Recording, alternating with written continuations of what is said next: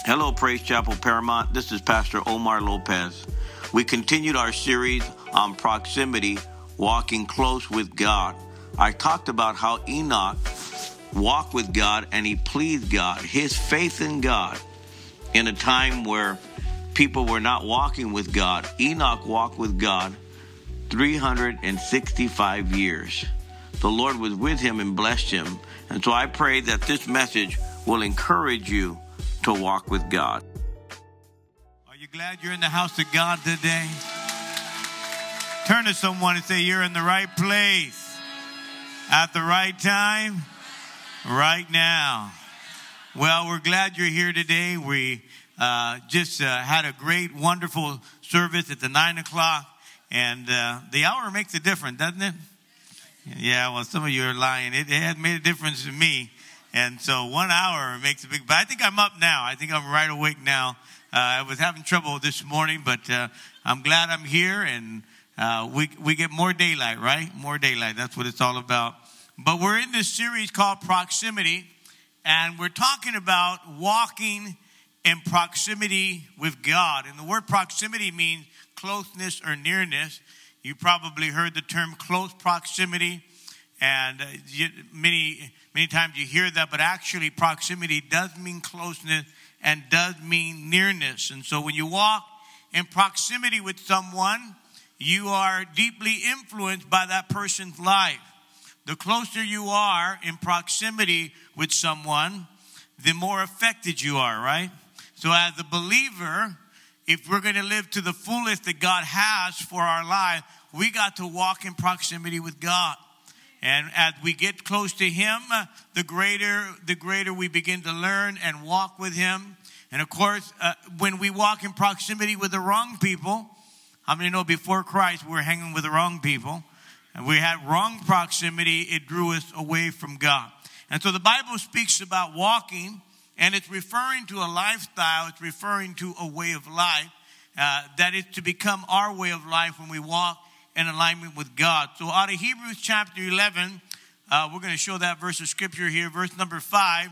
I want to focus on a man by the name of Enoch and this tremendous testimony of who Enoch was. And it says this by faith, Enoch was translated that he should not see death and was not found because God translated him. For before his translation, this testimony that he pleased God. But without faith, it's impossible to please God. For he that comes to God must believe that he is, and that he is the rewarder of them that diligently seek him.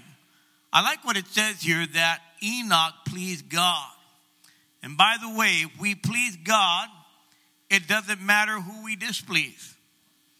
And if we displease God, it doesn't matter who we please. Am I right? So let me pray. Father, we thank you for the word of God. We thank you for truth that speaks forth from your word. Help us, God, to receive that truth. Help us, God, today to uh, just be open to that. Remove every distraction so many things that are on our minds today, even as we come into the house of God, and so many things that we think about the rest of the week. But Lord, let us clear our minds from those things right now and give you our 100% undivided attention. So I pray today, God, let us receive the word. And God, let us be blessed by the word. Let it come alive. I pray that you would anoint every word that I speak today and that the people of God would hear the voice behind the voice in the wonderful name of Jesus. Somebody say amen. And so the way to please God according to scripture is to have faith in God. And Enoch had this faith in God and his claim to fame is because he had so much faith in God that he walked with God or he walked in proximity with God. He walked so closely with God that he never died a physical death, but the Bible says that, that he was not found or he was translated into heaven. That's what most of us say, man, I don't want to die. Just translate me into heaven. Well, if you walk with God, you'll never know. But the Bible says here that Hebrews chapter 11 is referencing the story of Enoch in Genesis chapter 5. In fact, there are three places in Scripture that it talks about Enoch, and I'll talk about that in just a moment. But in Genesis chapter 5, it actually tells us uh, about Enoch walking with God. But before I even read that verse of Scripture, whenever you turn to Genesis chapter 5, maybe when you go home today, it's actually a, a kind of a, a gloomy verse of Scripture as you begin to read on because it almost looks like an obituary column. It's kind of like the death chapter as you begin to read. I'll, I'll, read a few verses here out of Genesis chapter 5, verse 5. It says, And all the days that Adam lived were 930 years. And what happened? And he died. Seth lived 105 years and became the father of Enoch. Seth, Seth lived after the birth of Enoch 807 years and had sons and daughters. So all the days of Seth were 912 years. And what happened? And he died. So it tells about all these certain people, tells about how long they live, but the same reoccurring theme is happening over and over in, in Genesis chapter 5. And it's the phrase, and he died, over and over, no matter who the person was, no matter how long they lived, because the Bible said they lived for hundreds of years, it still ultimately ended in what? And they died. And so the phrase is actually a confirmation of God's word. How many know God's words always come true? And God said this would, exactly what would happen to man when they disobeyed God, that they would die. If you remember, if you go back to Genesis chapter 3, God had told them that don't eat. You can have everything you want in this garden, but don't eat of the one thing or the uh, of the one tree that's in the center of the garden because the day that you do it you will surely die. In other words you can have everything else but you can't have this. And what? What do we want? Usually the stuff we can't have right? And so the bible says uh, when god said that that the serpent or the enemy said god did not say that you will surely die. Isn't it like the devil? He always tells you the opposite right always tells you, oh, that won't happen. It's the same thing with people today. They say, oh, you know, do whatever you want. Nothing's going to happen. You just wait. You reap what you sow. And yet the Bible says uh, that, again, you read the, the, these uh, verses of Scripture about eight or nine times. Uh, I, I, didn't count them directly, but they all end and he died. And it gives us an illustration of our mortality. And what mortality means is that we are all subject to death. When we talk about the mortality of man, we talk about that all of us are subject to death, no matter who you are. In fact, the minute you're born, you begin to die. Isn't that sad? Ultimately, our destiny, unless Jesus comes tomorrow or, or in our lifetime, we're all going to die. Look at what the Bible says in Hebrews chapter 9, verse 27. It's appointed unto man once to die and after this, the judgment of God. So we have to realize that once we die, judgment is coming, accountability is coming. And because sin entered into the world, the Bible says death passes upon all men because of all the sin, and the wages of sin is still death. Inflation does not affect the wages of the sin, okay? It's still death. Still the same thing. It's supposed to be kind of funny, but I guess it wasn't. And so the illustration, people said, ah, death's not funny. But anyway, these people, look at, I mean, these people lived for hundreds of years in this particular time in history, but no matter what, they still had the same human mortality. But then we read through, as you read through all the gloomy and mournful statements about death and they die, there is a bright spot that emerges right in the middle. And it's found in verse 21 and all the way to verse 24. And it really starts off with Enoch and it talks about this man by the name of Enoch and how long he lived. And then it talks about there was a difference in him because he did not die. In Genesis 5:24 says Enoch walked with God and he was not for God took him. So Enoch lived but never died. He was taken up. And we want to look at this man Enoch because it gives us an explanation of how it's possible for us to live and walk in proximity with God. It gives us an illustration. It, uh, again, his name appears at least three different times in Scripture. Uh, again, Hebrews chapter 11 that we read earlier, Genesis chapter 5, and he's also found in the book of Jude, verse number 4. If you've never read the book of Jude, it's the book right before Revelation. There is no chapters, there's basically one chapter. In verse number 14, it says that he was the prophet of God, and behold, the Lord comes with 10,000 of his, of his saints. So he makes an appearance uh, in Jude as the prophet of God. He is known as a man that walked with God. He is known as the man. Wouldn't it be good if you were known as a man or woman, as a person that walked with God? If they mentioned your name and associated your name as walking with God. See, a lot of people, they die and their name is associated by who they were and what they did. If I said the name Hitler, you would automatically uh, think, uh, uh, you know, death. You would automatically think uh, uh, uh, about a, a, murderer. You would automatically, his name is associated with something. But Enoch's name is associated with walking with God. So let me read Genesis chapter 5, verse 21. When Enoch had lived 65 years, he fathered Methuselah. Enoch walked with God after he fathered Methuselah. 300 years and had other sons and daughters.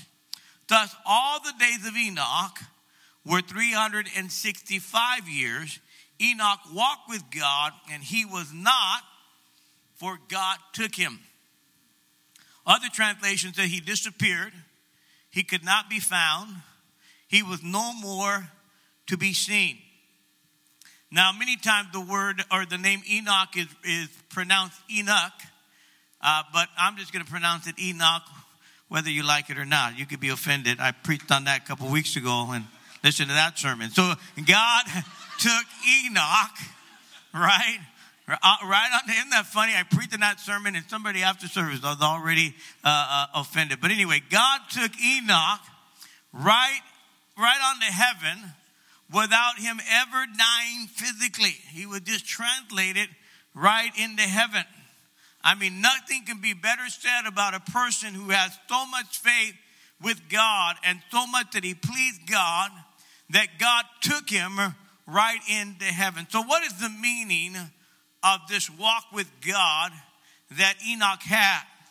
Because there's only two people in the entire Bible that is referenced as uh, walking with God. Enoch was one that showed that said that he walked with God. Number two, another his great great grandson, which was by the name of Noah. Both of them are mentioned as men who walk with God. Now, when we talk about walking with God, it is a figure of speech. It's talking about intimate fellowship with God. It's talking about being in alignment with God. It's talking about having that friendship with God. And so, whenever we talk about walking with God, we are talking about a friendship an alignment with God an intimacy with God and having intimate fellowship with God. Now, have you ever thought of why God created you?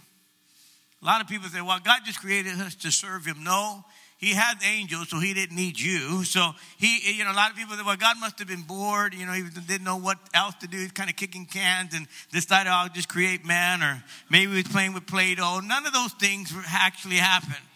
God created us for a purpose, a purpose. And his purpose, believe it or not, yes, we are serving God, but he, but he saved you or he created you more than just to serve him, but he really created us so that we could love and walk with him. He created us so that we can have a relationship with God. That's why it's so great uh, that when we uh, actually are walking with God, it's not a religion, it's a relationship. We tell people you may have religion, but religion won't get you to heaven. What you need is the relationship with God. You got to learn how to walk with God. And so God wants you to know Him in a deep and personal way. In fact, uh, Micah chapter 6, verse 8, it says, The Lord has told you what is good, and this is what He requires of you to do what is right. In other words, do the righteous thing, to love mercy and to walk humbly with your God. So to walk humbly with your God is to please God as Enoch did. He pleased God. You know what the problem with many times is we we know about God, but many times we don't really know God. It's what we call the Christian atheist. You say, could there be a Christian atheist? They did a survey and they found that 10 people, or 7 out of 10 people, say they believe in God. Six out of 10 people believe that Jesus rose from the dead. Yet, when you look at how people live, they're living a life that, ref- that does not reflect the teachings of Jesus. They're living as if and acting as if God doesn't exist. And there's many Christians like that. They say they're Christian, but their life doesn't reflect any of Jesus' teaching. They live as if God doesn't exist. You are a Christian atheist. When your life doesn't line up with God, when you're not following what God's saying, you're living your life as if God does not exist. You are a Christian atheist. You may know about God, you may know about the things of God, but when you really know God, you begin to follow in the footsteps of God. Somebody say amen. Yeah, it got quiet in here. You know, honestly, you know what could be really wrong? You could be sitting here, and honestly, people could be sitting here nodding their head that, yes, Pastor, that's good. Man, they can even compliment my message after church, but unfortunately, none of that makes you right with God. And a lot of people can know about the things of God, but not really have a personal relationship with God. Knowing about someone, even having knowledge of certain facts about that person, does not mean that you have a relationship with that person. It's like many of us, you may know some public figures. You may even know uh, some, you know, some actors and some people that you know, come out on TV, whatever they may be, you say, oh, you know, I, yeah, they're, they're funny. You know, I, I, I, you know, they talk, you may even know some of their stories and where they grew up and where they came from. Uh, you may even have some idea about what colors they like and, and all these different things. But just because you know facts about them and knowledge about them doesn't mean you know them. Many of you know I have a brother that's an actor and comes out on movies and commercials. And, and many times when I'm watching him, I'm just kind of laughing because I'm thinking, that's not my brother, Ben, but he sure is acting pretty good, you know. He's acting. He's, it's not really him, you know. oh, man, I seen your brother. He's acting, bro. He's not, that's not really him, you know. And they come up to him, yeah, I seen your movie, you know, 500 times and all this stuff. And, and I said, my brother, he did that movie years ago. That's not him. But they think they know him. And you know, we, I've gone places and people say, "Hey, I know you." You know, you don't know him. You you've seen him. You don't know this guy. And so, uh, uh, uh what, the reason I say that is you can you you may have seen actors, but that doesn't mean you really know them. You can't have coffee with them and talk about their family and everything else because you only know character that they portray, but you don't know them. The same way it is with God. You may know about the things of God. You may even been in an atmosphere where God is, but doesn't mean that you know God personally. See, many times we substitute religion for God.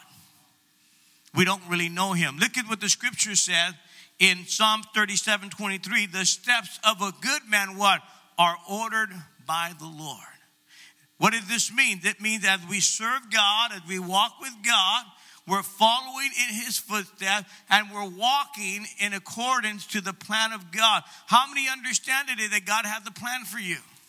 That we're not supposed to live our life any way we want, do whatever we want. Hey, let the chips fall where they may, and whatever happens, happens. That's not how we live our life. you know, haphazardly, just kind of doing whatever we want, but God has a plan for your life. I said, God has a plan for your life. And the greatest discovery in life is not electricity, it's not gasoline, not air conditioning. The greatest discovery that you can ever make in your life is to know Jesus Christ and to know the plan of God for your life.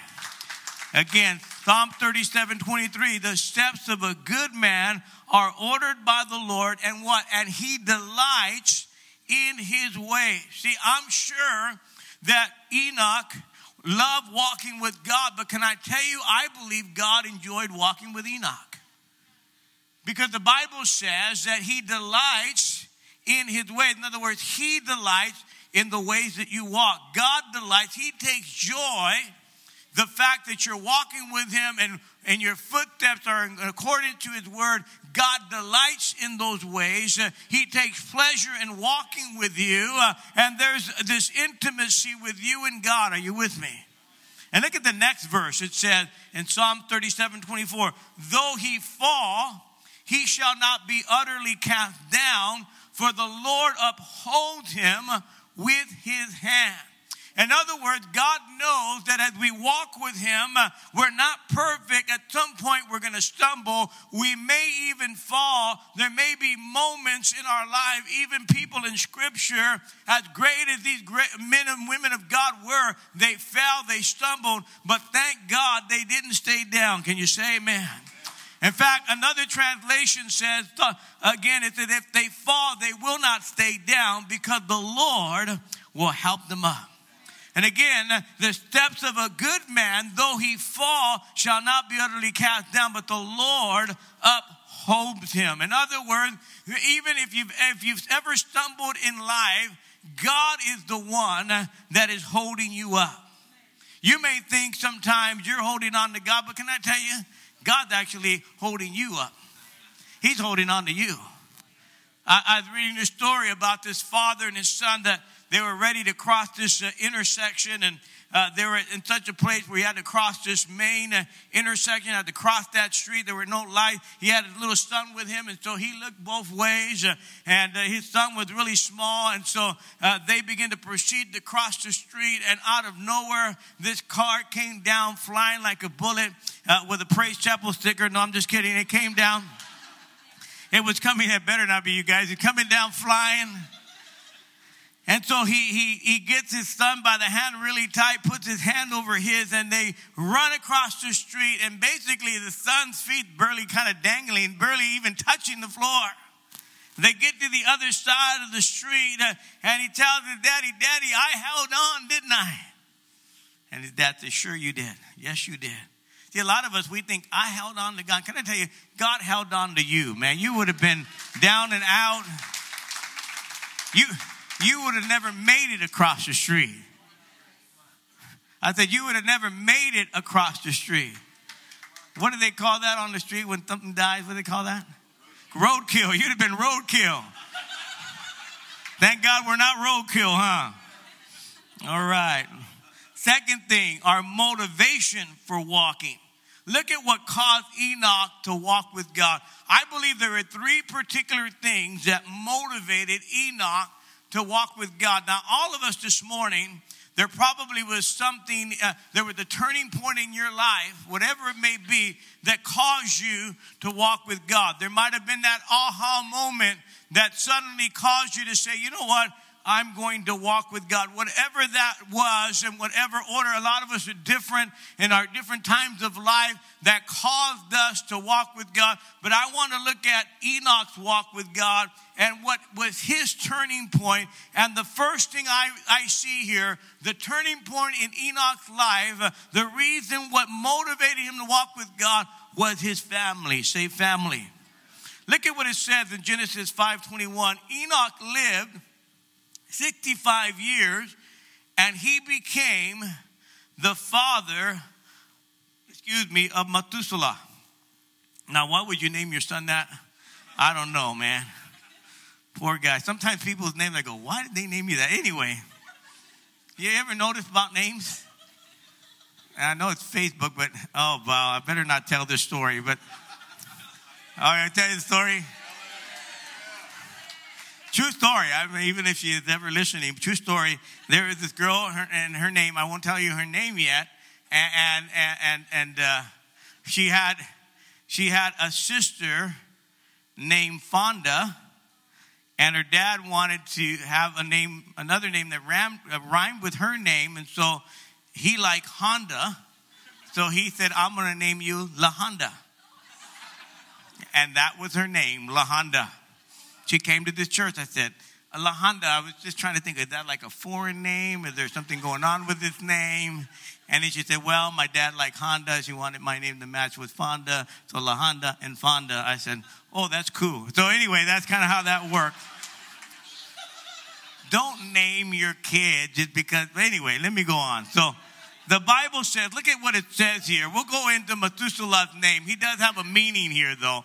In Genesis 5:22, Enoch walked with God after, look at, it says, after the birth of Methuselah for 300 years and had other sons and daughters. Now, it's really interesting that at the age of 65 years old, he had a son, and the Bible said that after the birth of his son, that he began to walk with God. See, I do believe that if you're a father, if you're a mother, you'll know what I'm talking about.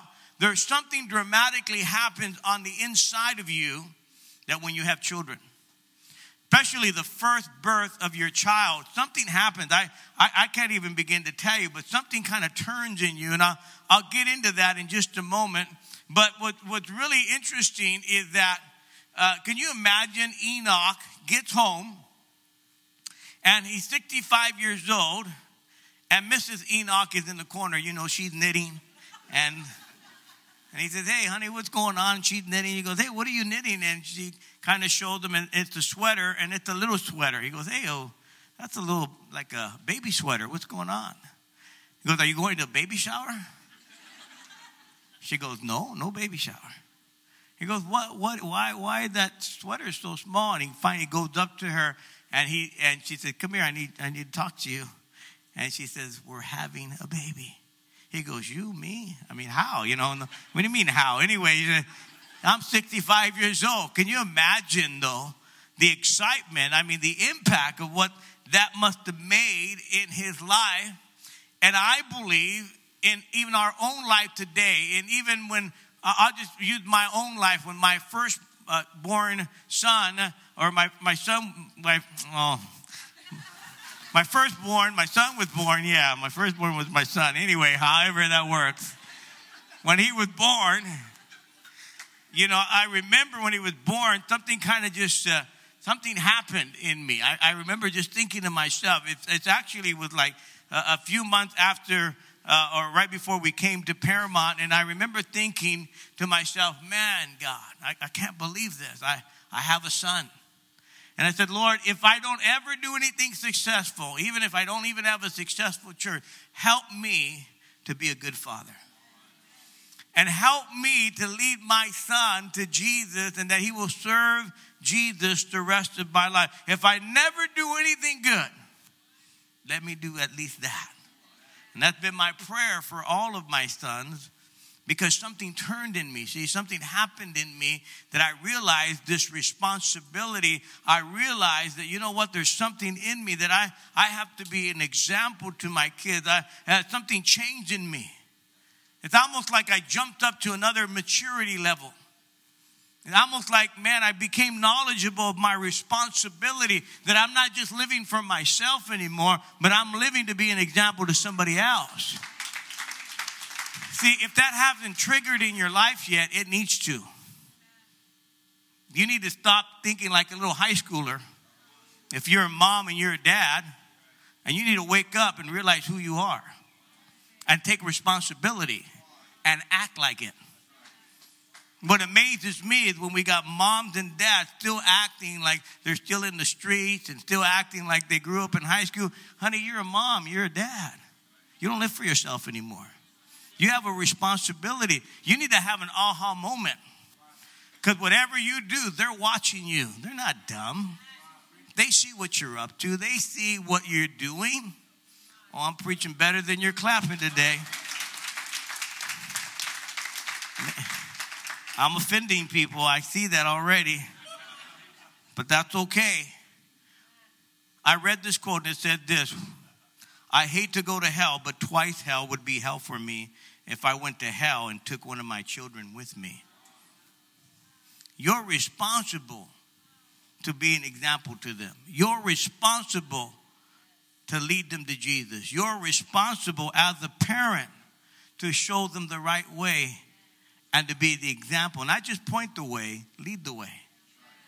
I was reading this story. I'll read it to you about this one church member who went to talk to a man who didn't know the Lord. So his mission was to go to this man's house and share the gospel with him. And so he began to, this church member began to share the gospel with this man. He began to tell him about his testimony what God did in his life. And, and that man was kind of proud, you know, he was kind of a self made man. He listened, he wasn't necessarily rude, but he kind of made excuses and, and said, well, no, you know, and you know, typical excuses people make. Oh, too many hypocrites join the club, you know, uh, uh, all these different things, all these different excuses that people make, church this, church that, you know, all the preacher wants is your money. You've heard all of those different things. And, and so they made all these excuses. And finally, uh, he, the, the church member, you know, had to leave, but this man didn't get converted. He didn't give his life to Jesus. The church member left, and he was kind of brokenhearted. And uh, just then, the little, the man's son, with a little preschooler. He, he, he had heard everything that was happening. He crawled up to his daddy's lap. He put his arm around his daddy's neck and looked into his daddy's face and said, Daddy, we don't want to be a Christian, do we? We don't want to go to church, do we, Dad? And it was at that moment that man gave his life to Jesus. He realized the responsibility that he had to his children at that moment. He said, I need to make a change. Not only our family should turn us to God, but there ought to be a healthy fear of who God is. I believe fear caused Enoch to follow God. It says, again, Genesis chapter 5, verse 21 Enoch lived 65 years and became the father of Methuselah. Now, the reason why I say his name, what does Methuselah mean? It means when he is gone, it will be sent. That's actually a prophetic name in Hebrew. In other words, uh, when he is gone or when he dies, it shall bring forth life. And basically, again, the scripture says that Enoch was a prophet, that Enoch had this prophetic vision I believe God was showing Enoch the flood that would come, that was going to come later on. Remember, later the flood comes. And so Enoch, being this prophet of God, knowing somehow God gave him a re- revelation, he said, I'm going to name my son. When he is gone, it will come forth. And do you know, after Methuselah died, the flood came. In fact, the Bible says, Genesis 5:27 so all the days of Methuselah were 969 years and he died. He's the oldest man in the Bible. Why did Methuselah live so long? Because of the mercy of God. Why has it been so long since Jesus has promised to come back? When is he coming back, Pastor? We've heard all these things. I'm here to tell you, God has not forgotten his promise. I'm here to tell you, he's not forgotten his promise. He keeps his promises. But God is merciful. Look at what it says in 2 Peter 3 9. The Lord is not slow concerning his promise, as some count slowness, but he is patient with us because he does not want any of us to perish or, or fall in the sin or, or die, but all to come to repentance.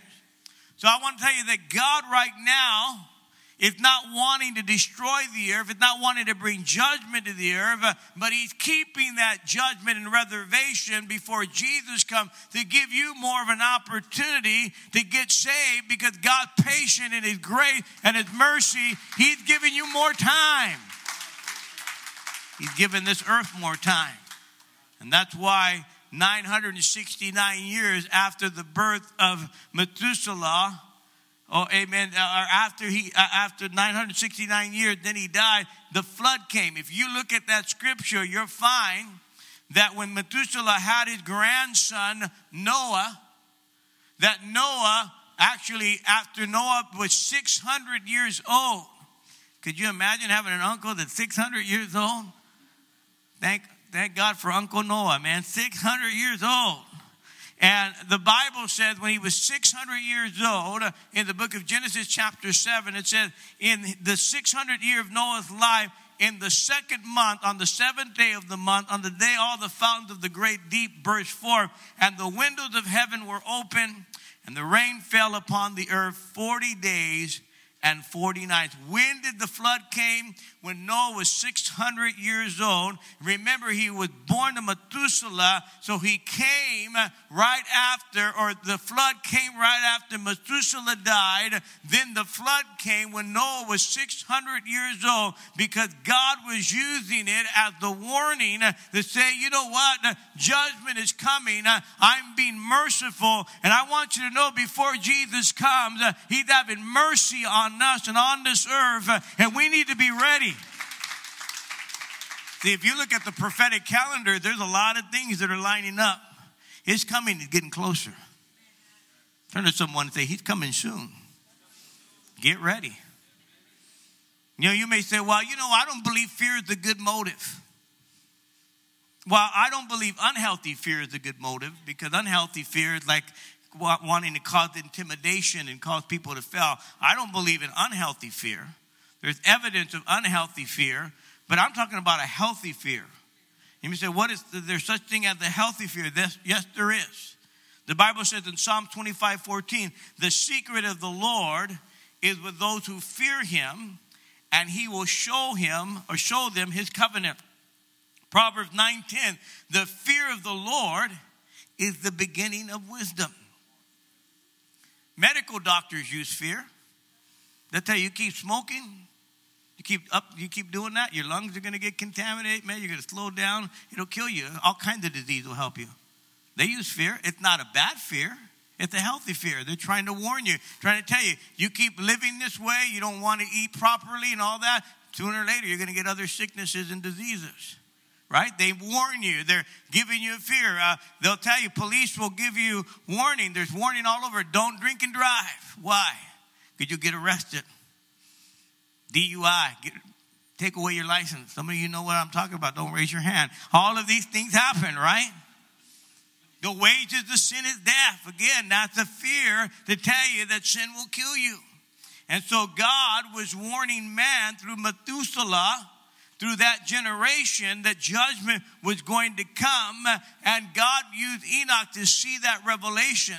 Number four uh, number three faith caused him to walk with god. The bible says it was by faith that enoch walked with god. He was a man who lived by faith in god. Uh, he basically to him god was real it wasn't somebody uh, or something that the preach, preacher preached about. Sometimes many people sit here and they go, oh, yeah, that's the God that Pastor Omar talks about. Yeah, that's all. No, you need to put faith in God. Uh, I can tell you about God, but you need to, need to know Him personally and have a personal relationship with Him. God needs to be real to you.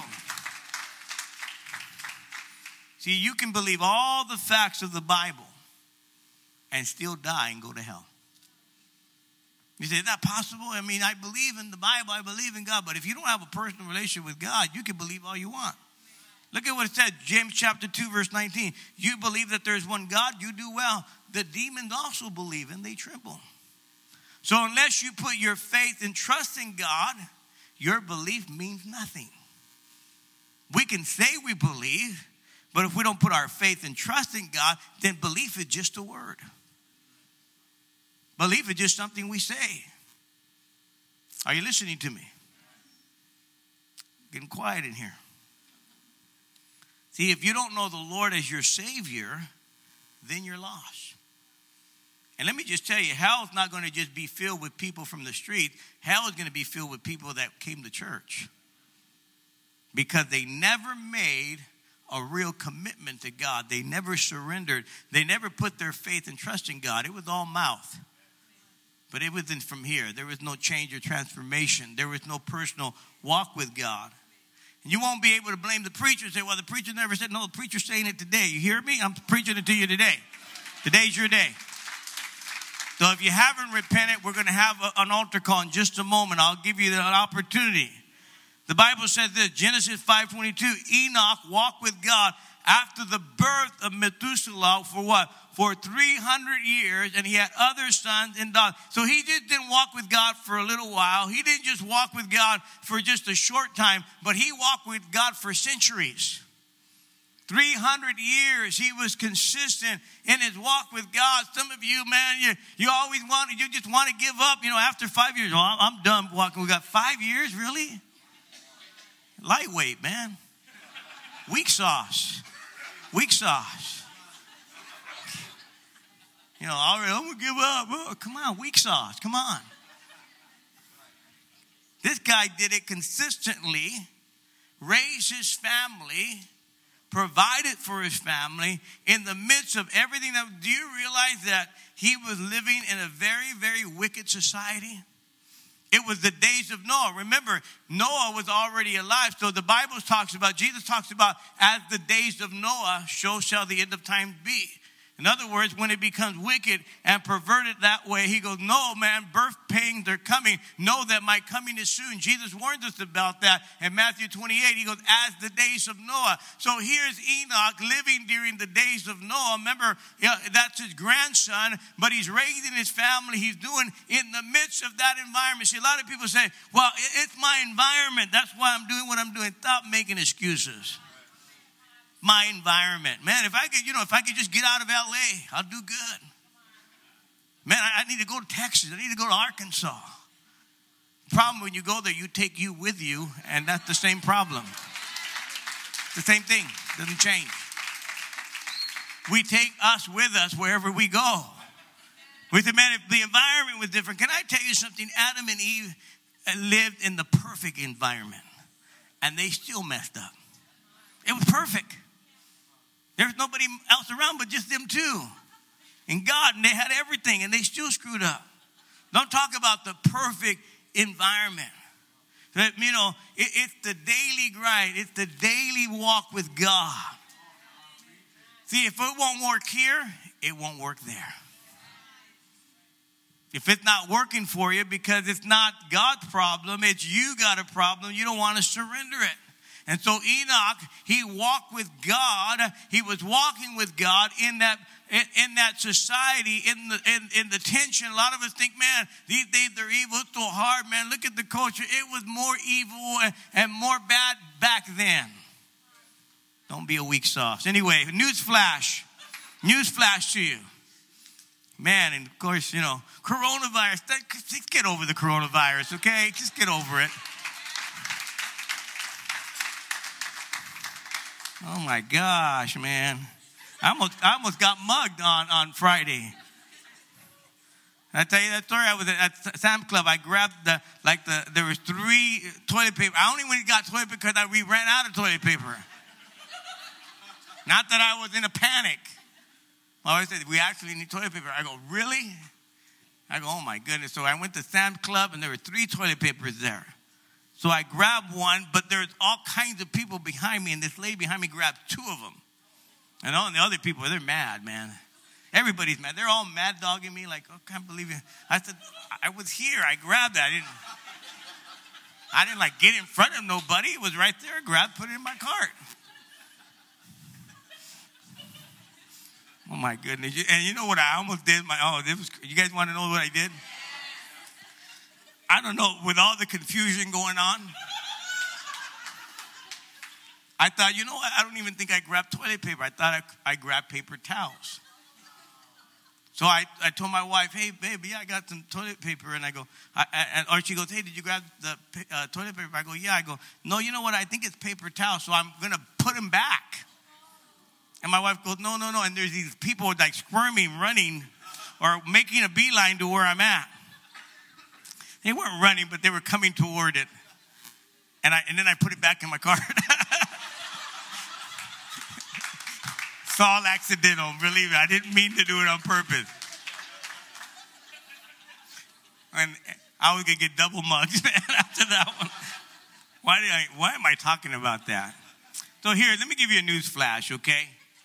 A lot of people say, well, I can't serve God because I got too many problems. Okay, number one, I've got them too. Number two, you've got them.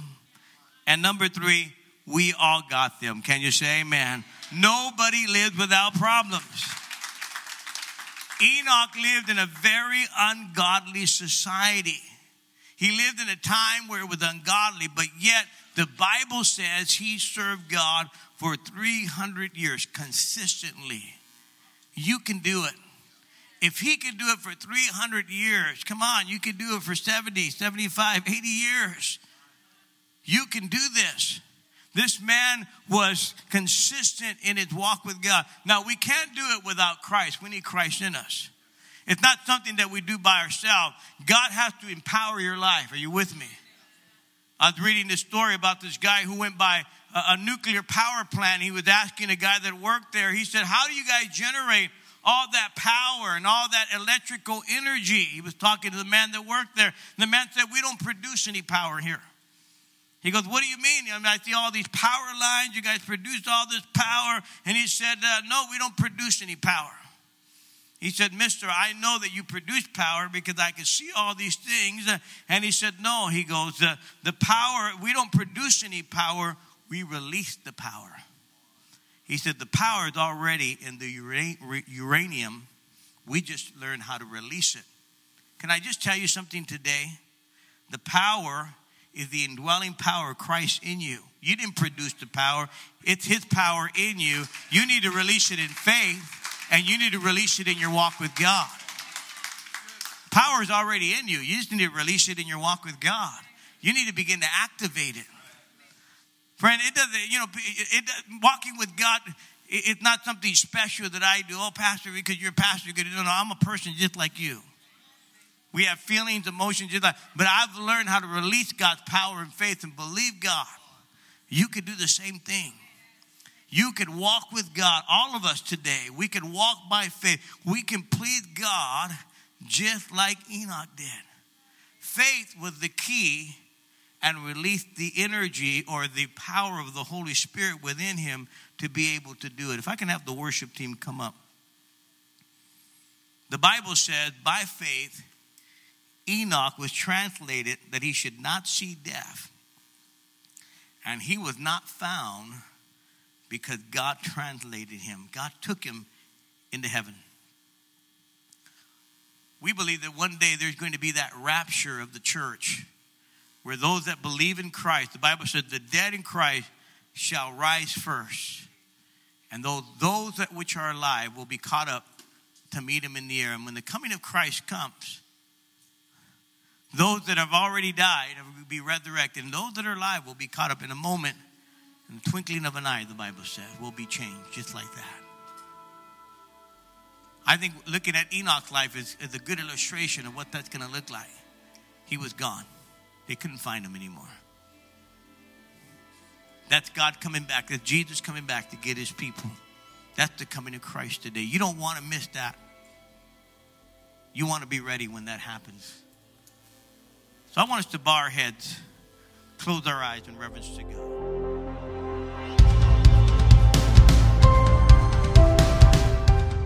Hey, thanks for listening to this week's message from Praise Chapel Paramount. If you want to stay connected, follow us online with Facebook and Instagram at PC Paramount, or visit our website at praisechapelparamount.com.